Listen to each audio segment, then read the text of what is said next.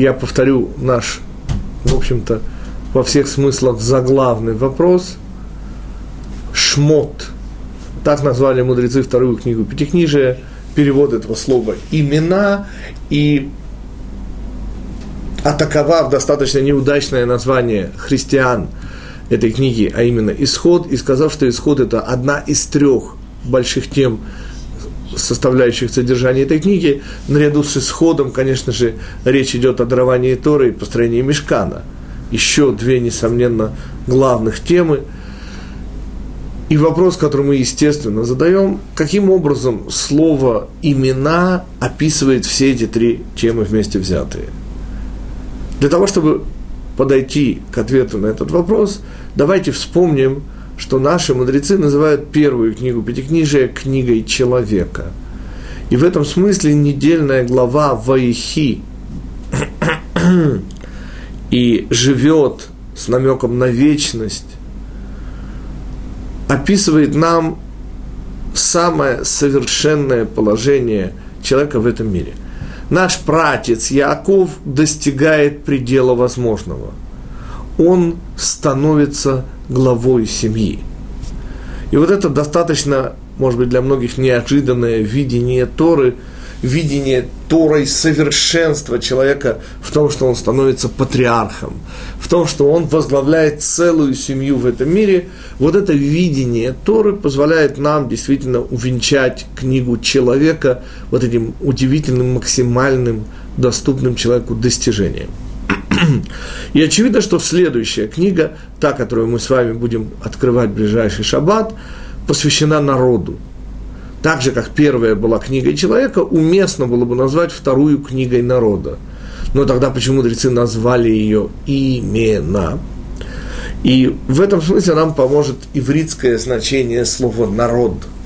Слово «народ» на иврите, с одной стороны, означает «связанный», буквы Айн Мем можно прочитать как им с соединенные и связанные. С другой же стороны, это же слово имеет еще один очень-очень необычный смысл. Речь идет о невнятный, тусклый, амум.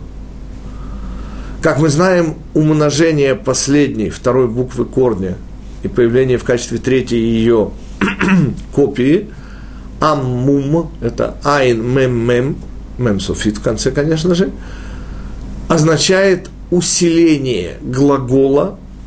И напоминаю, что в плаче Ермияу, в книге Эйха звучит страха Эх ю ам загав, как потускнело золото. Каким образом связано, связан соединительный союз с со словом и с понятием народ, очевидно. Речь идет о совокупности людей. Но, простите, при чем здесь тусклость? И вот здесь мы впервые подходим к той главной теме, которую хотели подчеркнуть заглавием имена наши мудрецы. И заголовок сегодняшнего урока впервые дает себя знать.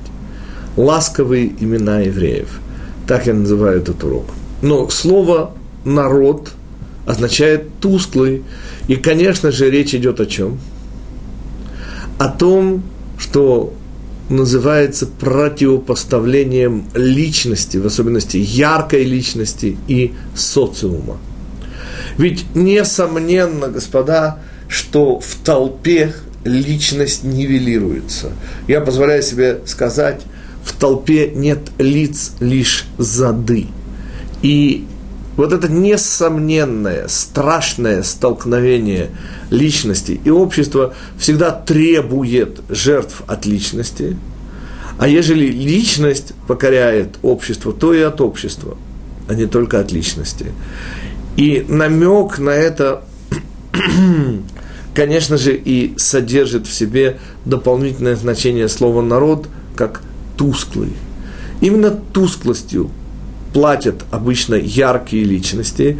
И я позволю себе вспомнить песню знаменитую Юза Олешковского «Товарищ Сталин, вы большой ученый», где в самом конце звучит важнейшая для нас с вами строка в свете заданного вопроса и пусть загнусь я в Туруханском крае, росло бы только производство стали на душу населения в стране. Страшная вещь, господа, статистика. И действительно, гибель одного человека может означать очевидное увеличение производства стали на душу населения в стране, коль скоро душ стало меньше. И вот это удушение душ, вот это несомненное, чисто сталинское, абсолютное засилие статистики, где уничтожение миллионов людей проходило под лозунгами с развернутыми знаменами и невероятным воодушевлением масс, по крайней мере, так писали газеты и говорили дикторы по радио. Вот, вот это страшное убийство, оно шло действительно как удушение понятия личности.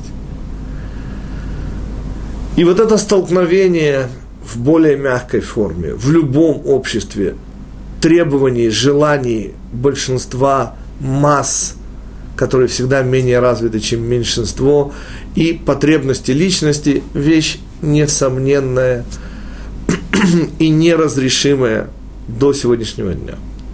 И потому столь интересно, как подходит Тора к разрешению этого конфликта. И, несомненно, то, что наши мудрецы вывели в заголовок второй книги. Именно вот это слово «имена» есть ключик к пониманию того, как Тора решает конфликт личности и общества. Вспомним, господа, что темы, бывшие в первой книге Пятикнижия, и в особенности это подчеркивается благословлениями, которые получает каждый из сыновей Якова, резко индивидуальными, принципиально отличными друг от друга. Вот это все теряется, когда мы переходим к чему? К вещам, ну, просто эпохальным. Ведь только представить себе самоопределение Израиля, исход из Египта, определение функции Израиля, дарование Торы, господа. И в конечном итоге начало реализации этой функции, постройка переносного храма Мешкана. Все эти глобальнейшие задачи, несомненно, заставят нас позабыть о маленьком еврее. Ну, на уровне даже вот на вскидку. Ведь вспомнить имена и даже не обязательно Авраама, Ицака и Иакова, но даже и Лавана, и Лота, его дочерей. Вспомнить вот этого маленького, в кавычках, незаметного человечка книге «Человека» нет ничего проще. А какие имена памятны вам из книги «Шмот»? я думаю, что вы все сейчас поткнулись, потому что, ну, кроме Моше, можно, конечно же, напрячься, вспомнить и с положительной стороны да, и Пуа, и Шифра еврейских акушерок, а с отрицательной стороны для тех, кто помнит, что будет через три недельные главы Дотана и Авирама. Но в принципе, в принципе, действительно, если не напрягать память, то на вскидку книга Шмот бедна, бедна именами – так почему же все-таки мудрецы называют имена эту книгу? И напомним, что чисто сюжетно, действительно перечисление имен имеет место быть в нашей главе. Господа, ну не только в нашей. В прошлой недельной главе Ваихи эти имена перечислялись. Но даже в следующей мы их вспомним снова, и в недельной главе предыдущей Ваигаш мы их тоже вспоминали. Таким образом, четыре раза упоминаются имена евреев, и не самым подробным образом в нашей главе. И вот это четырехкратное перечисление, в чем его смысл, и почему вот это перечисление имен выходит в заголовок. И наш ответ, который мы сейчас попробуем подтвердить историями из недельной главы, наш ответ чрезвычайно прост, господа – количество детей в семье никоим образом никогда не превращает этих детей в статистику. Понимаете, каждый ребенок имеет свое имя и свою резко индивидуальную любовь в сердцах родителя. И никоим образом количество детей на отношении, на любви к ним родителей не отражается. Что я, собственно, хочу сказать? Что существует решение проблемы статистики, по крайней мере, на уровне Всевышнего. Относясь к каждому ребенку с родительской любовью, Всевышний тем самым решает проблему толпы, множественности, массы людей, где никто не теряется и ничье сияние яркое, личностное не тускнеет. И потому, господа, сразу договоримся о терминах. Всевышний, ругаясь на нас, называет нас народом. Обычное же наше именование в этой книге, обратите внимание, будет «Дети Израиля», «Бней Израиль». А удивительное, к сожалению, только будущее наше название, оно появится через три недели, будет «Бни Бехори Израиль». В единственном числе «Сын мой, первенец мой, Израиль». Пока же мы удовлетворимся самым распространенным в этой э, не только главе, но и во всей книге «Дети Израиля» и поймем, что теоретическое решение звучит очень просто. Каждый человек – это имя, человек неповторим и уникален, он дитя Всевышнего, а следовательно отношение Всевышнему к этому ребенку, как и полагается, не зависит вообще от количества детей – вот это решение проблемы общества и индивидуальности. А теперь покажем его на конкретном примере. Конечно же, его дает наша недельная глава, и мудрецы, как и всегда, совершенно четко обозначили как направленность главы нашей первой, так и всей книги, второй книги Пятикнижия. О какой истории идет речь? О достаточно загадочном приключении, случившемся с Моше в пустыне – Муше уже пережил свой личный Синай, уже была, как любят говорить поэтически выражаясь христиане, неопалимая купина, что в переводе э, на более банальный, но тем не менее правильный язык означает куст, который горит и не сгорает, асне боэр баэш асне эйнену укаль, буквально не поедается огнем. Этот куст – символ нашего народа – Моше получает величайшую миссию всех времен и народов спуститься в Египет, и уже с благой вестью спускается в Египет. Состав спускающихся – это Моше, его беременная на последнем месяце жена Цепора и уже э, рожденный э, первенец Гера Шом – на стоянке в пустыне, да, рожает второго сына Ципора, и написано, и было на восьмой день, и устная традиция доносит до нас следующее, что по непонятным, невыясненным, необъясненным причинам Моше задерживается на восьмой день с обрезанием – то ли это связано с его миссией, но в любом случае они вейги бамелуна бамидбар и было в оазисе на стоянке в пустыне. И решил Всевышний умертвить его. И мудрецы объясняют его, это Моше. Теперь, господа, я только хочу напомнить всем нам, о чем идет речь. Моше с благой вестью, Моше спускается в Египет, чтобы сказать фараону, отпусти народ мой. Как это умертвить Моше? Господа, вы понимаете, о чем речь идет? Как это умертвить?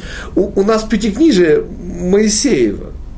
Не в смысле, не дай Бог, что оно написано Моше, но, но мы Тору получали благодаря Моше. Мы из Египта выходили то есть как это умертвить его? Дальше комментарий Рава Гирша. Рав Гирш, он просто убийственен в данном случае своими вопросами. Он задает подряд несколько вопросов. Он говорит, скажите, пожалуйста, Всевышний, он абсолютен, он всемогущ? Ответ, разумеется. Тогда получается, что Всевышний не зависит от человека. Ну, от нас, например, с вами совершенно Всевышний не зависит, верим мы в Него, не верим мы в Него, как мы к Нему относимся. Естественно, Всевышний не зависит. А дальше третий, последний вопрос задает Рав Шимшон Рафаэль Гирш. А от человека Моше Всевышний да зависит? И приходится ответить нет, не зависит. Так простите, не понял, говорит Рав Гирш. Так а в чем проблема тогда?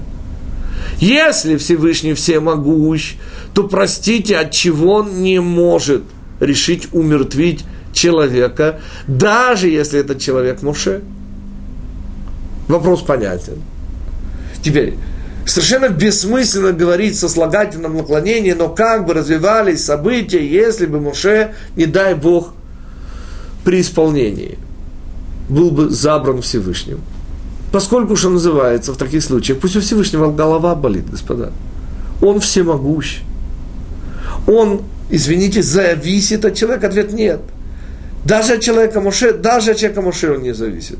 Так в чем проблема, не понял.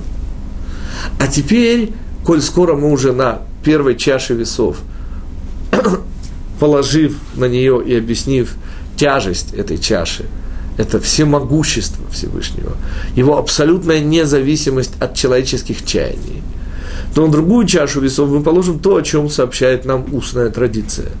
В чем была проблема? Ответ. Солнце клонилось к западу.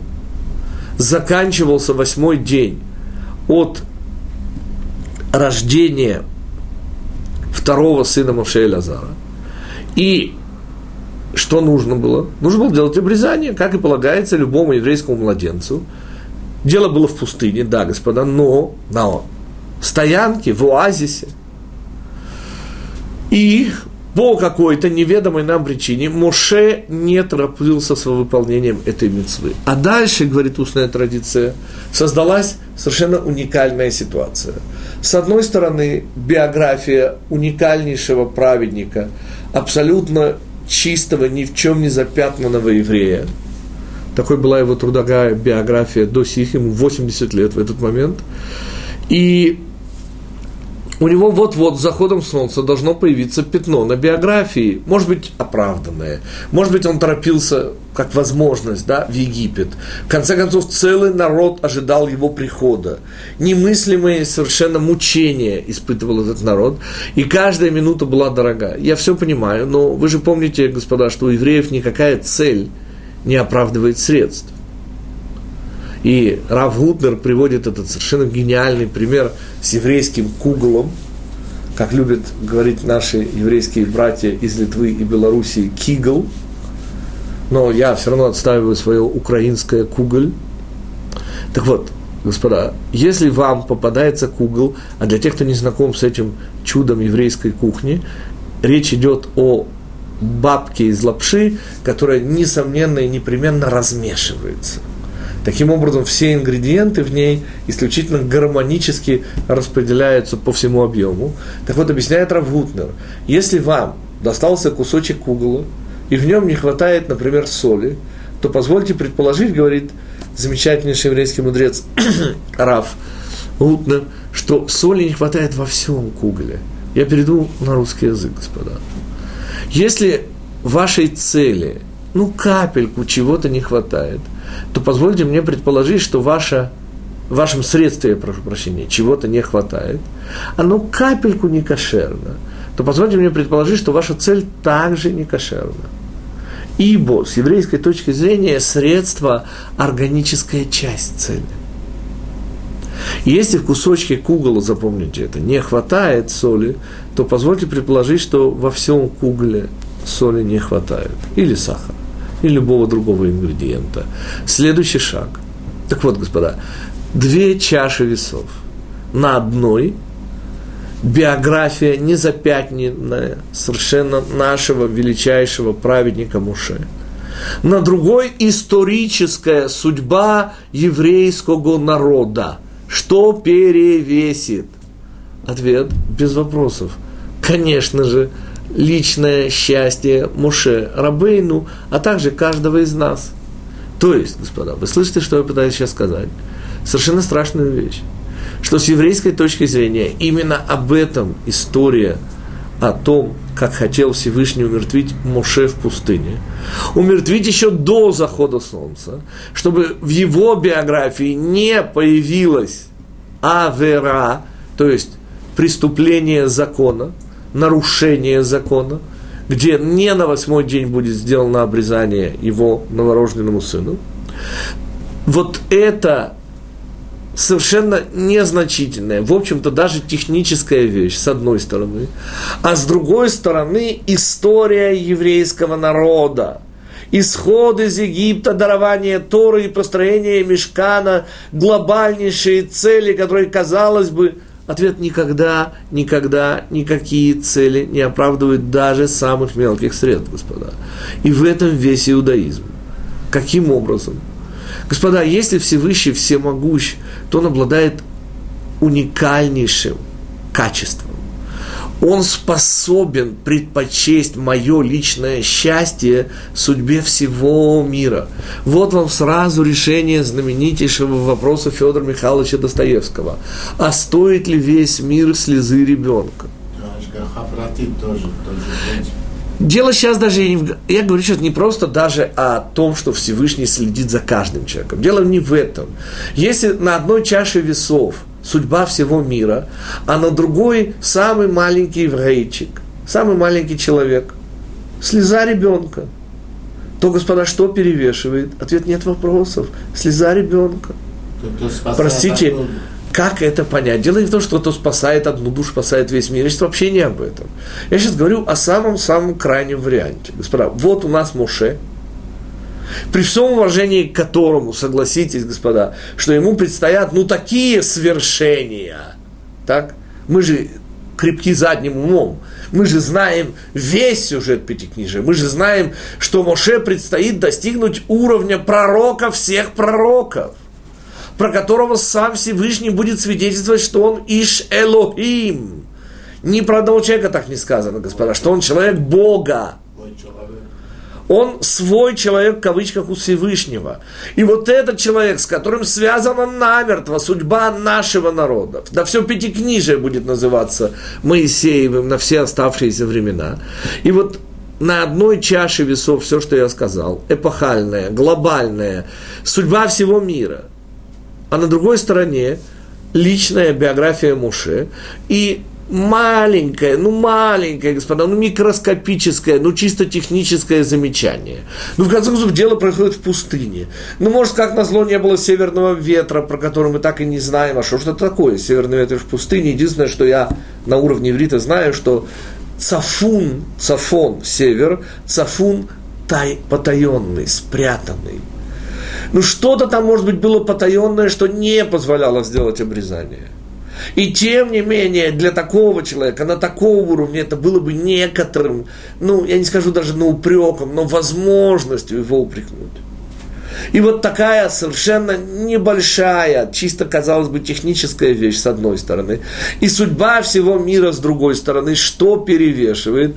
Ответ, конечно же, личное счастье человека – Подождите, а мир, а весь мир, а судьбы всех людей. Господа, да почему мы должны переживать за Всевышнего? Да снова повторяю, да пусть у Всевышнего голова болит. Да у него плечи, слава Богу, широкие. Всевышний, господа, не зависит от людей. И понимаете, на чем построено решение проблемы индивидуум, социум? на все могуществе Всевышнего, который всегда и в любой ситуации может предпочесть личную судьбу каждого из нас, судьбам всего мира. Потому что, господа, пусть у нас не болит голова за весь мир. Пусть у Всевышнего болит голова за весь мир. Господа, ну почему мы должны взваливать на себя при его широких плечах судьбы всего мира на себя? О чем мы?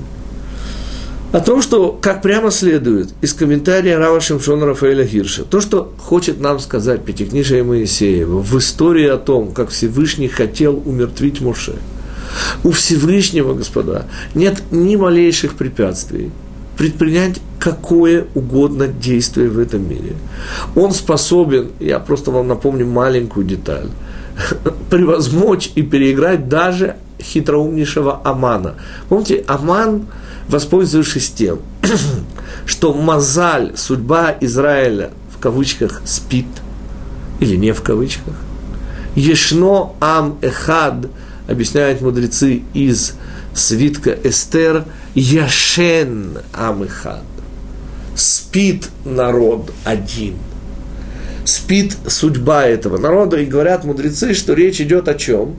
О том, что Аман решил использовать ситуацию и, используя вот эту совершенно трудно объяснимую сонливость еврейского народа как народа, это нужно объяснять, решил вставить маленький факт, что этот народ, не дай бог, не проснется. Спит и не проснется. Ну, бывает, господа о чем забыл хитроумнейший Аман, который все совершенно точно рассчитал, что там, где игра идет со Всевышним, Всевышний всегда может рассчитать на один ход дальше, даже самого хитроумного, может и на два, может и на три, господа, но хотя бы на один ход дальше. И тогда что оказывается? И тогда оказывается, что на всякого мудреца довольно простоты. Игра, в которую, говорят мудрецы, сыграл Аман со Всевышним, называлась случайность. Ну, случайность, господа. Ну, что такое случайность? Микре. Это значит микре, случай, который происходит вне зависимости от других случаев. Ну, бывает. Ответ, господа, когда вы играете со Всевышним, может быть все. Дальше. И совершенно случайно оказалось, что на виселице, которую, разрушив собственный дом, там, такая удивительнейшая подробность доносит до нас Мидраж. А где же, простите, 50 амот, это более 20 метров, где, извините, такое бревнышко достал Аман? И говорят мудрецы хитрейшую вещь, что Аман разрушил собственный дом. Он взял опорную колонну собственного дома. Понятно, что это символ, господа, кроме всего прочего. И вот на этой опорной колонне он и решил повесить Мордыхая, чтобы, называется, было видно отовсюду, и чтобы сердца еврейских ненавистников радовались, откуда бы они ни смотрели. А дальше произошла маленькая случайность. Вы же помните, как царь не спал, открыл хроники, как раз на... И так и понимаете, и там, где со Всевышним играет случайность, происходит еще одна случайность. Там, где Всевышним играет закономерность, то Всевышний эту закономерность знает лучше любого человека. Да, вопрос. Не, не. Господа, несомненно, что сама идея случайности, она тоже от Всевышнего. Так что в этом смысле словить Всевышнего на случайности также невозможно, как и на закономерности. Но суть заключается в чем? Что мы установили невероятный факт. Мы установили, что оказывается, когда речь идет о Всевышнем, личное счастье индивидуума предпочтительнее судьбам всего мира. Или, как говорят мудрецы, весь этот мир создан для одного человека, и этот человек мы с вами, господа. Для каждого из нас создан этот мир. А как это не вступает в противоречие с фактом того, что этот мир создан для всех остальных людей? Ответ, допустим, Всевышнего голова болит. Он всемогущ а следовательно, он умеет, господа, и, ну, чтобы все-таки дать некую теоретическую базу тому, что я сейчас сказал, я хочу напомнить о тех вещах, которые, как утверждает Мишна, были созданы, когда шесть дней творения уже были завершены, а шаббат еще не начался. Помните, было создано ровно 10 таких вещей. Одна из них, например, устава Валаамовая слица. О чем идет речь? О том, что эти события были настолько из ряда вон выходящими, что в структуру реальности они не вставлялись. Шесть дней творения потому были завершены. Но когда были завершены шесть дней творения, Всевышний имел запасное время, в кавычках 18 минут, между шестью днями творения и седьмым днем. И снова я повторяю то, что должно быть очевидно всем и каждому. На всякого человеческого мудреца довольно простоты Всевышнего. И мудрецы, говоря о ласковых именах евреев, имеют в виду совершенно замечательную вещь что оказывается каждого человека, всякого спускающегося в Египет этого мира, Всевышний знает по имени и любит индивидуально. А следовательно, господа, чтобы мы не сомневались, если не дай Бог, на одной чаше весов оказывается судьба всего мира, а на другой наше личное счастье, то Всевышний всегда предпочтет наше личное счастье. Именно об этом история с Моше. Я хочу позволить себе, скоро мы вспомнили об этой истории Моше, я настолько всегда последовательно ругаю переводы на русский язык нашего пятикнижия, что хочу с радостью позволить себе один раз похвалить. В данном случае будет речь идти о шамировском переводе Пятикнижия Моисеева на русский язык, где, как вы помните, разрешается ситуация с гибелью Моше, ожидаемой как всегда я говорю, мужчина несет ответственность за все в этом мире, а его жена за него самого. И в данном случае, когда Моше близок к смерти, то ситуацию разрешает его жена Ципора, которая делает обрезание своему сыну, спасает жизнь своему мужу и разрешает эту ситуацию к хэппи-энду, при этом произнося удивительные слова. Задает он вопрос Всевышнему. Крови ты хочешь, так переводят в издании Шамира. И дальше идут слова «хатан дамим ата ли». Хатан – обычный перевод, жених. И все переводят жених, крови. Ты... Но, господа, есть еще один смысл у слова жених. Жених – это тот, кто хочет стать мужем. Это стремление, это желание. И в издательстве Шамир удивительно красиво переводятся эти слова. Крови ты хочешь, крови обрезания желаешь ты. То есть Всевышний не становится женихом по крови, Всевышний желает в этом мире одну единственную кровь. И это кровь обрезания, кровь союза. Удивительно красивый перевод и браво переводчикам. Но мы с вами продолжаем дальше рассмотрение общего смысла – как нашей главы, так и всей второй книги Пятикнижия. Итак, резюмируем коротко, что было сказано в первой части нашей беседы. Переход от книги человека к книге народа подразумевает решение проблемы «народ – тусклость». Любая масса людей нивелирует значение личности и создается неразрешимые противоречия личность-социум. И вот именно решению этого противоречия и посвящена как недельная глава, так и вся книга Шмот. Ласковые имена евреев – это рецепт, который позволяет нам понять, каким образом Всевышний решает противоречие между высочайшими целями, глобальнейшими задачами и одним маленьким человеком знаменитый вопрос Федора Михайловича Достоевского решается однозначно. Весь мир не стоит слезы ребенка, и потому всякий раз предпочитает Всевышний наше личное счастье, и в этом мы, господа, с вами должны верить. Обязан еврей верить в то, что все, что с нами лично происходит, это все к лучшему – и никогда Всевышний за счет нас с вами не решает свои проблемы. Поверьте мне, что у всемогущего Всевышнего есть свои способы решения проблем. Маленький, тоже очень красивый пример. Мы с вами говорим в молитве, называя Всевышнего, я имею в виду молитву Амида, которую мы произносим стоя, Рофе Неэман Верахаман – мы называем Всевышнего врачом, надежным и жалостливым. Как известно, господа, для хирурга подойдет либо одно, либо другое наименование. И не дай Бог попасться под нож хирургу вообще. Но жалостливому, как известно, хирурги родственников первой категории не режут. По уважительной причине может дрогнуть рука.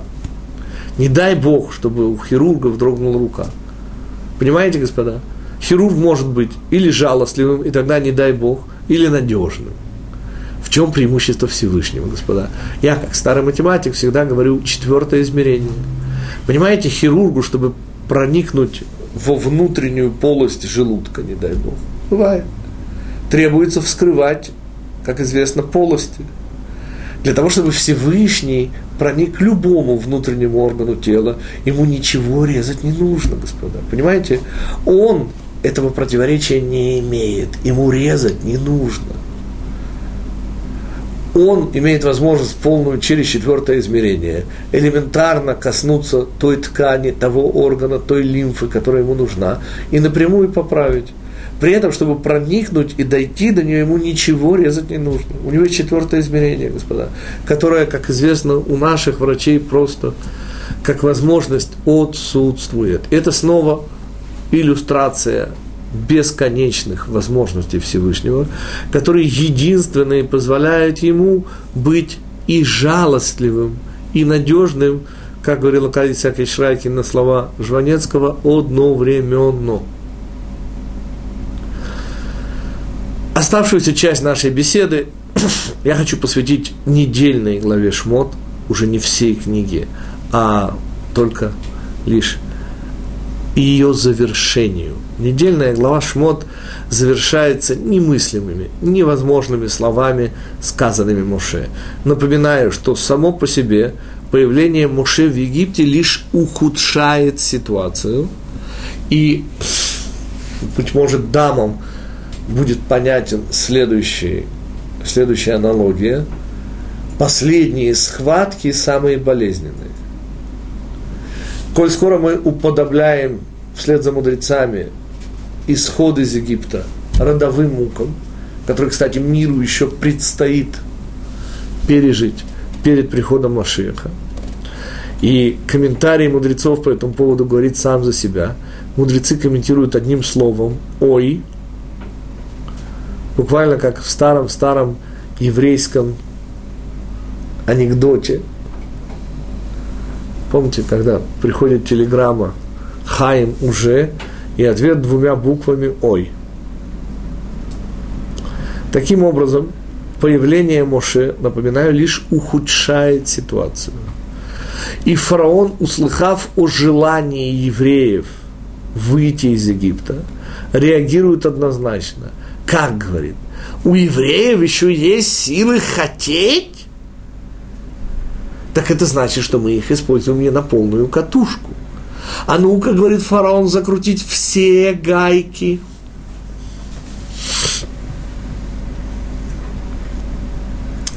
Ситуация складывается настолько страшная, так кажется на первый взгляд, что Моше, и этим завершается наша недельная глава, говорит слова равным которым нет во всем Пятикнижии. Он приходит к Всевышнему в самом конце главы и говорит «Лама харе ота ла ам азе» от чего сделал ты плохое этому народу? И дальше уже вообще невозможно. Зачем ты меня послал? Лама зе шалахтани. Теперь, господа, я напоминаю факты. При всем уважении к Моше, он пережил личный Синай. Всевышний раскрылся ему у куста, который горит и не сгорает. И раскрывшись там, естественно, показал ему, говорит устная традиция, все, от начала времен и до конца их. Он увидел всех праведников, он увидел все. Дальше. И если кто-нибудь и мог задать этот вопрос, ну уж никак не Моше, господа. Уж он-то знал, зачем его Всевышний послал. И уж кто, как Моше, понимал, что Всевышний не сделал плохо этому народу. Что произошло? Вот эти последние муки, они как раз и привели к рождению еврейского народа. И интересен ответ Всевышнего. Он идет уже как бы в следующей главе, что Аврааму, Ицхаку и Якову, с этого начинается следующая глава, Вайра. Я открывался под именами, связанными с ограниченностью этого мира. Но теперь предстоит безграничное раскрытие. А следовательно, какой ответ? Это уже комментарий седьмого Любавического Рэбе. Какой ответ? Вот именно в силу этих причин евреев этот мир, по сути, должен был исторгнуть из себя. Поскольку предстоит невероятное раскрытие Всевышнего, безграничное, именем Юд Кей Вав Кей, четырехбуквенным именем, тетраграмматоном. Вот это раскрытие требует безмерности. И, в частности, евреи проходят через максимум страданий. Понятно, что этот ответ был известен Муше. Но как тогда понять его слова и его роль? И я всегда в данном случае привожу удивительнейший комментарий, который построен на двух еврейских мудрецах. Один из них жил чуть раньше, это первая половина 19 столетия, Рав Исраиль из Салантера, его больше знают как основателя движения Мусар, Салантер Ребе, ученик Рава Хаима из Воложина, который был крупнейшим учеником Виленского Гаона. Второй из них известен чуть меньше, хотя тоже невероятный мудрец и праведник. Его звали Раби Цаду Коэн из Люблина, а в его биографии присутствует редчайший элемент. Раби Цаду Коэн из Люблина, родившись литовским гением, становится по ходу жизни цадиком, становится по ходу жизни хасидским рэбе. Вещь, насколько я, мне известно, не имеющая равных и аналогий. И оба, оба в этом смысле и зачинатель движения Мусара в Израиле Саланта и Раби Цадок Коин ухитрились синтезировать вот эти два удивительно разных подхода, хасидский и литовский. И то, что у них получилось, является чем-то принципиально особенным. Для того, чтобы понять, в чем смысл вопроса Муше, зачем ты меня послал? Зачем сделал ты плохо этому народу? Мы отправляемся на три недели вперед в недельную главу Бешалах, где звучат удивительные слова уши Всевышнего. Всевышний говорит Моше, «Лама зе тицак элай» зачем ты кричишь, нет, слава Богу, не на Всевышнего, но к, ко мне. Кто кричит, простите? Ответ Моше. Вы такое слышали, господа? Кричать, я, я понимаю, не на Всевышнего, хорошо, господа. Все-таки немножко табель о рангах соблюдена. Но, извините, кричать ко Всевышнему, это, это кто же себе такое может позволить? Комментарий Рава Исраиля из Саланта звучит удивительно. Это одна строчка. Не хотел Моше, лороца Моше, льет цадик аль хешбонам шель Израиль. Не хотел Моше быть праведным за счет Израиля. Не понимаю. Давайте вспомним, господа. Четвертая глава второй книги повествует нам о том, как на третий день после исхода евреев из Египта Всевышний укрепил в очередной и в последний раз – сердце фараона, и тот сказал своим приснам, да что же мы сделали, да чего же мы их отпустили? И погнались они за евреями. И на седьмой день, как вы помните, и с тех пор мы это отмечаем, седьмым днем Песаха, было величайшее чудо. Всевышний разорвал воды последнего моря, так можно перевести ям суф, суф от слова саф, конец, предел. Но еще прежде, чем фараон как бы, вступает и евреи проходят посуху, Всевышний говорит Моше, чтобы он предупредил евреев, что то, что они видят сейчас фараона и его присных, это уже последний раз. Моше, естественно, справляется с заданной э, и поставленной перед ним задачей – а следующие слова, после того, как Моше объясняет евреям, что вы станьте и замолкните, Всевышний будет... Все, все, как мы знаем. Следующие слова идут, обратите внимание, совершенно никак не мотивированные. И сказал Всевышний Моше, зачем ты кричишь ко мне? Не понял, что значит, зачем ты кричишь ко мне? Ну, Всевышний объяснил Моше. Моше объяснил евреям, чего он теперь кричит ко Всевышнему. Удивительно переводит Онкилос в этом месте – абсолютно не переводит. Знаете, что он пишет? Вместо буквального перевода на арамейский «Зачем ты вопиешь» или «Зачем ты кричишь ко мне?» Онкилус переводит «Не надо молиться, я уже услышал». Слово «молиться» вообще не появляется в Пятикнижии. И есть разница между криком и молитвой. Молитва – это просьба ниже стоящего, выше стоящему. Извините, крик И объясняет Раби Цадок Коин излюбленно. объясняет сразу все. Мы с вами совершенно неправильно видим фигуру Моше. И потому Барух сейчас в очередной раз, как и все вы, как и я в свое время, ошибся, сказав, что Моше был самым скромным из людей. Нет, Моше действительно был самым скромным из людей. И Всевышний об этом говорит прямо. У Моше Анав Миколь Адам Але Адамот, господа. Но не в этом уникальность Моше. А в чем, объясняет Раби Цада Коин излюбленно.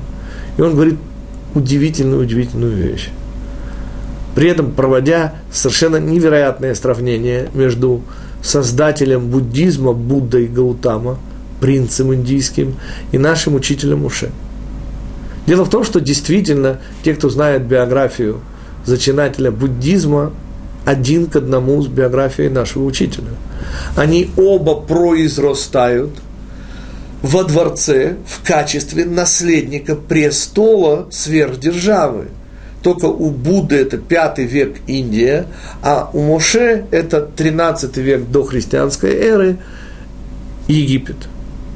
Дальше. Выйдя в юном и нежном возрасте, впервые в кавычках на улицу, из своей теплицы, что они обнаруживают? Серость человеческих будней, скорбь, болезни, старость, немощь и так далее, и так далее, и так далее. Потрясенные до глубины души юноши.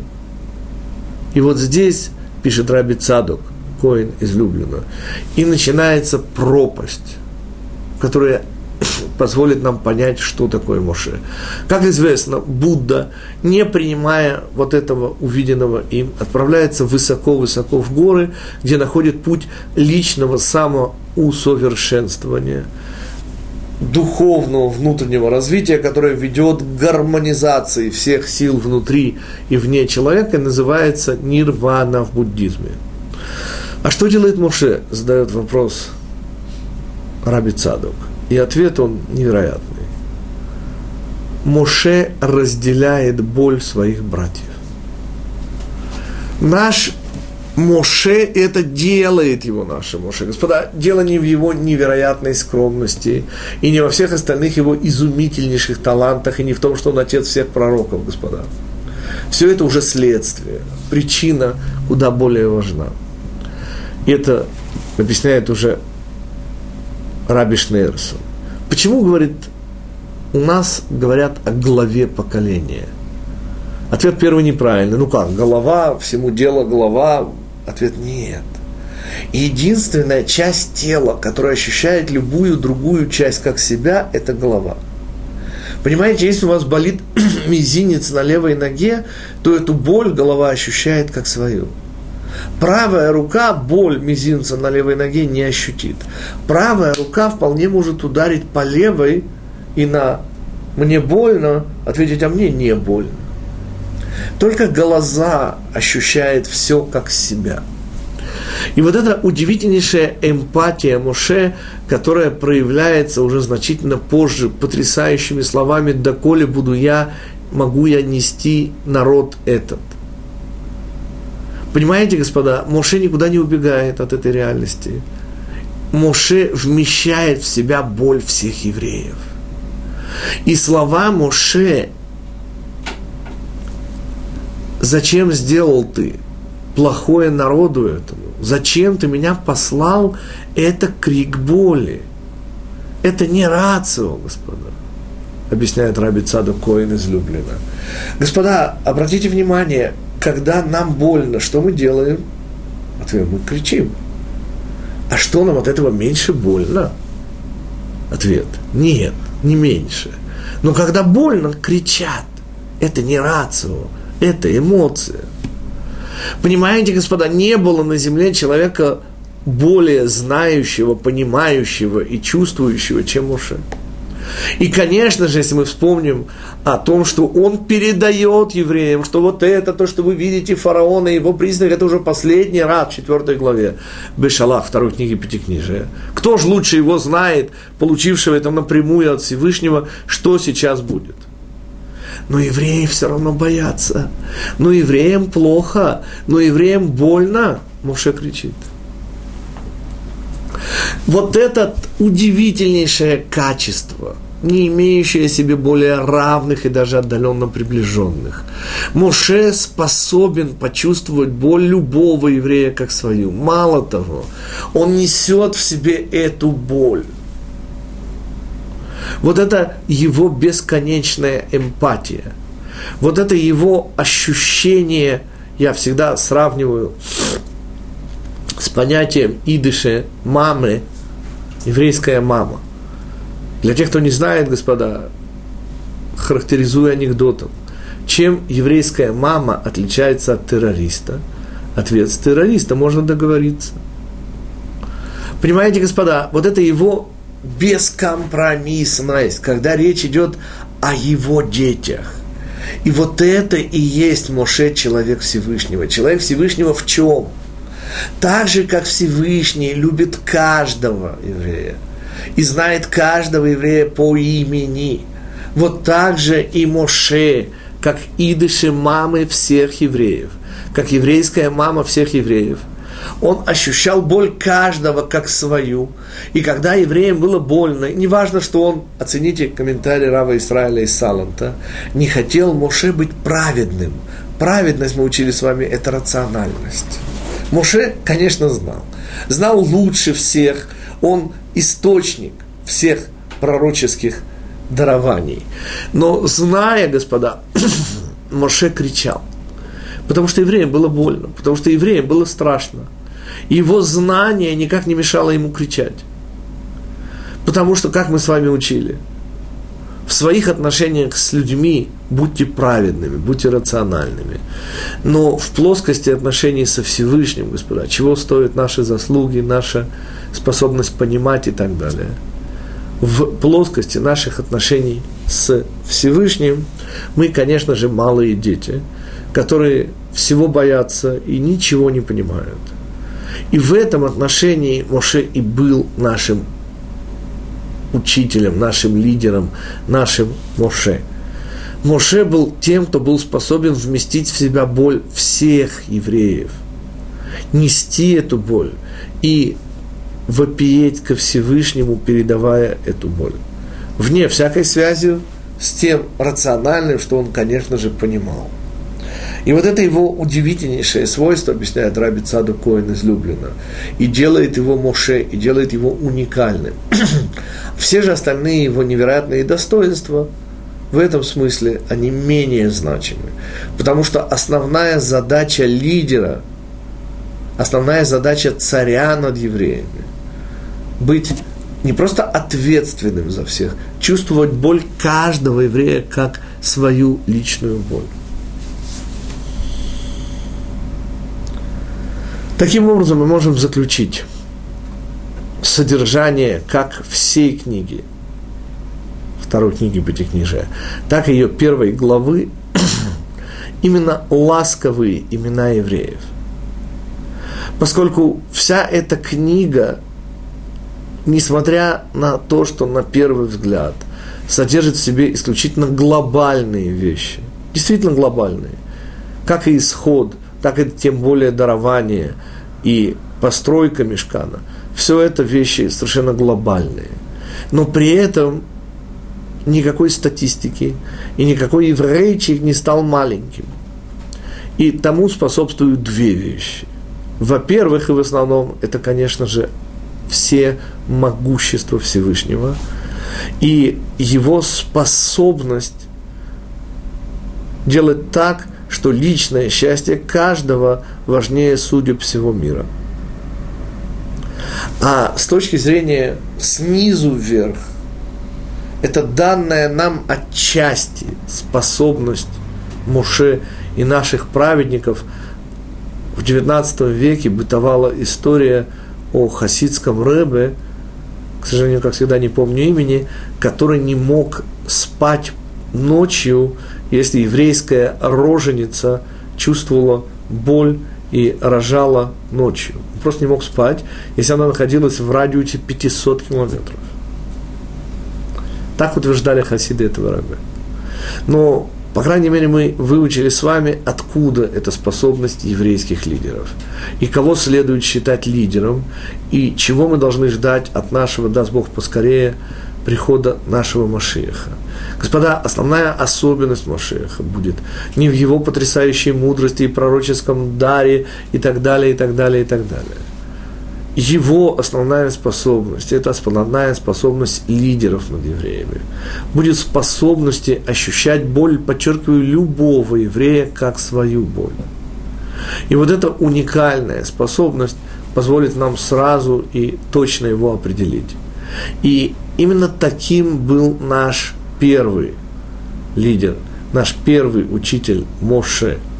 И именно вот эта его способность нести боль всего еврейского народа внутри себя и сделала его прообразом даже того, кого мы ждем, даст Бог, уже буквально завтра нашего царя Машеха. На следующей неделе, господа, наш урок с вами будет как обычно. Я надеюсь, что уже будет возможность задавать вопросы и по этому уроку, и по следующему. Даст Бог решаться технические проблемы. Э, сразу говорю о том, что через две недели э, нашей программы juniversity.org, так называется наш сайт в интернете, у нас шабатон в городе Одессе. Те, кому это актуально и кто может туда приехать, могут прямо через наш сайт, это будет 15 января, шаббат когда будем читать третью недельную главу. На следующей неделе занятия, как обычно, и через две недели у нас перерыв в связи с Шабатоном, который будет в Одессе. Сразу объявляю, что будет еще дальше. 28 я снова надеюсь, я не путаю числа январского месяца, э, будет Шабатон в Волгограде, и 31 января воскресник э, в городе Москве в связи с чем у нас тоже выпадет одно занятие в интернете, но зато те, кто живут неподалеку и могут приехать на Шабатон в Волгоград или 31 января, сразу после Шабатона в воскресенье в Одессе, как всегда у нас встреча будет на шоссе энтузиастов э, номер 5, там специальное такое строение нашего спонсора, там мы всегда встречаемся. Все подробности, конечно же, на нашем сайте juniversity.org как обычно, первая буква вместо U заменяется на J, E, W, Jew University. Окей, до следующих наших встреч через неделю. Всего хорошего.